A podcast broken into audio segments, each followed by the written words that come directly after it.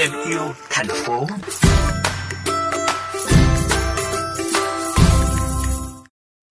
Trong thực tế, từ nhiều năm qua, các tỉnh thành khu vực đồng bằng sông Cửu Long đã và đang có những nỗ lực để đảm bảo đưa nước sạch đến nhiều gia đình, giúp người dân an tâm về nguồn nước sinh hoạt. Tại thành phố Cần Thơ, địa phương có tốc độ phát triển nổi bật tại khu vực đồng bằng sông Cửu Long, vấn đề nước sạch được đặc biệt quan tâm. Theo thống kê trên địa bàn thành phố Cần Thơ có 12 nhà máy cấp nước đô thị, tổng công suất thiết kế khoảng hơn 174.000 mét khối một ngày đêm, cơ bản đáp ứng nhu cầu của người dân địa phương. Ông Bùi Văn Phùng, ngụ xã Tân Thạnh, huyện Thanh Bình, tỉnh Đồng Tháp thì nhớ lại, ngày trước, gia đình ông cũng sử dụng nước lấy trực tiếp từ sông kênh. Còn những năm gần đây, gia đình ông chuyển sang xài nước máy nên an tâm hơn về chất lượng nước. Bây giờ thì uh, xài quanh năm suốt tháng thì xài nước cây không à, nước khử trùng ờ, diệt khuẩn rồi đó chứ không có xài trực tiếp với sông như hồi trước. Không mà mình xài thì nó ngay nó cũng uh, yên tâm là một, và hai nữa mình xài thì vấn đề cái tiền nước thì nó cũng không bao nhiêu, không bao nhiêu mà mình đều xài nó thoải mái hơn.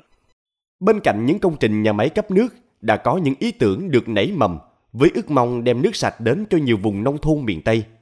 Thầy giáo trẻ Hồ Văn Tuấn, giáo viên sinh học tại Trung tâm Giáo dục Thường xuyên tỉnh Hậu Giang, đã ấp ủ ý tưởng và cho ra đời hệ thống tự động xử lý nước sông thành nước sinh hoạt bằng năng lượng mặt trời.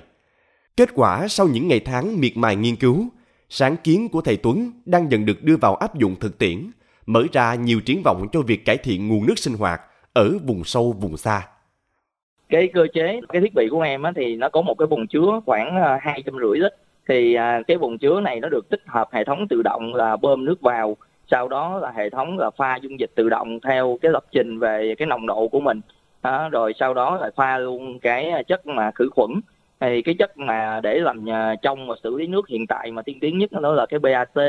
và cái thứ hai nữa là pha cái à, cái dung dịch clo vào trong nước để khử khuẩn rồi sau đó thì uh, nó có cái thời gian để nó lập trình uh, xử lý nước và sau cái thời gian là khoảng một tiếng đồng hồ đó thì nó tạo ra cái phần nước trong. Khi mình xài hết cái phần đó thì cái lớp cặn bùn mà nằm dưới đáy của cái thùng hai trăm rưỡi lít đó nó được tự động bơm thải nó bên ngoài và sau đó nó lặp lại cái quy trình giống như ban đầu. Mình xài hết nó lại xả cặn và bơm vào cứ một quy trình tự động nó lặp đi lặp lại liên tục như vậy.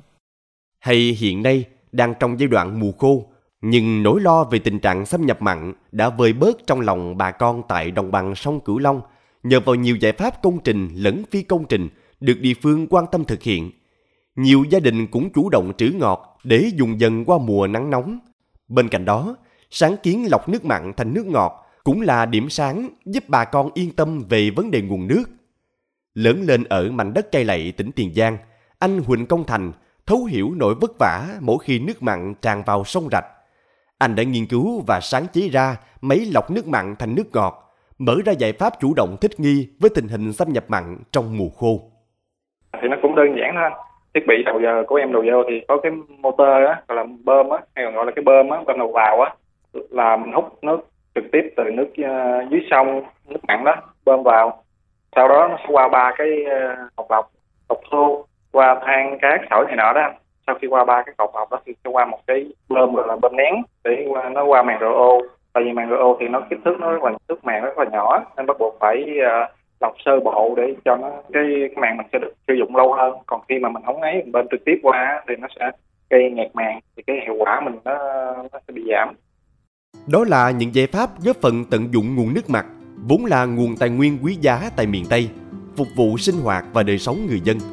Trong tương lai khi nhiều giải pháp cùng được áp dụng, nguồn nước sạch đến với mọi nhà, tin chắc rằng những áp lực lên mạch nước ngầm sẽ phần nào vơi bớt.